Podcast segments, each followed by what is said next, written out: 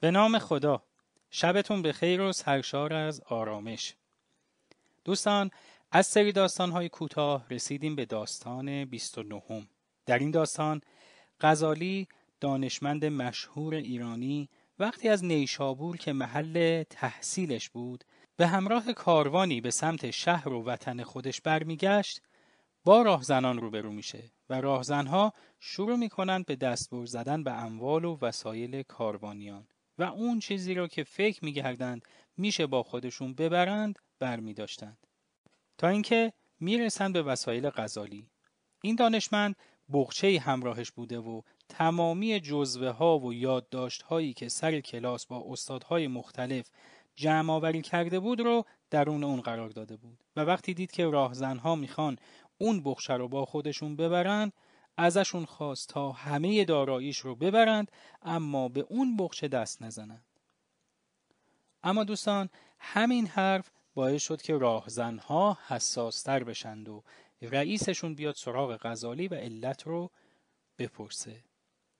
غزالی هم در پاسخ میگه که تمام دانش و دانایی من که سالها براش زحمت کشیدم به شکل یادداشت‌های داخل اون بخچه است. رئیس دزدا با شنیدن این حرف تعجب می‌کنه و رو به غزالی می‌کنه و میگه علمی که درون بخچه باشه و قابل دزدیدن اون علم نیست. برو فکری به حال خودت بکن.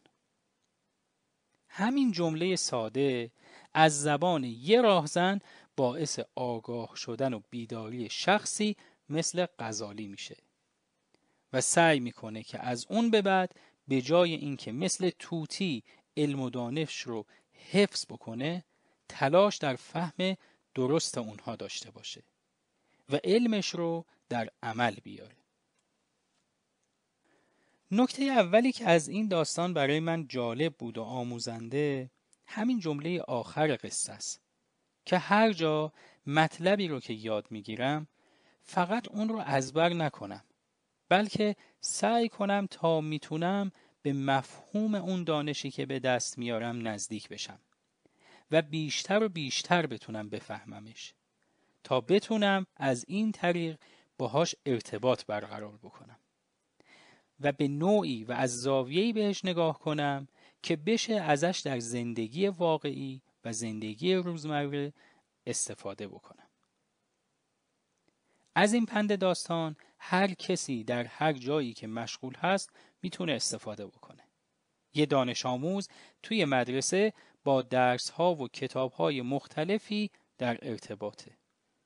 اگه فقط بخواد اونها رو برای زمان امتحان ازبر بکنه شاید چندان کار شیرین و دلچسبی نباشه.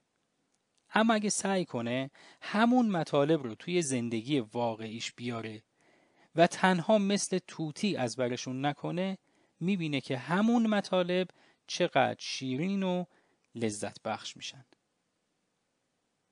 اما نکته دوم هم که در داستان بود خیلی جالب به نظرم رسید و اون اینکه در شنیدن یه حرف درست حسابی و یه راهنمایی عالی نباید تصور کنیم که گوینده حتما باید یک دانشمند باشه. تا ما حرفش رو بشنویم. بلکه اگر مثل غزالی با چشم باز به اطرافمون نگاه کنیم و از هر کسی با هر جایگاه و پست و مقامی اگر دیدیم حرف درستی می‌زنه قبول می‌کنیم. و تمام سعیمون رو می‌کنیم تا اون حرف خوب و درست رو در زندگیمون به کار ببندیم. خیلی ممنونم.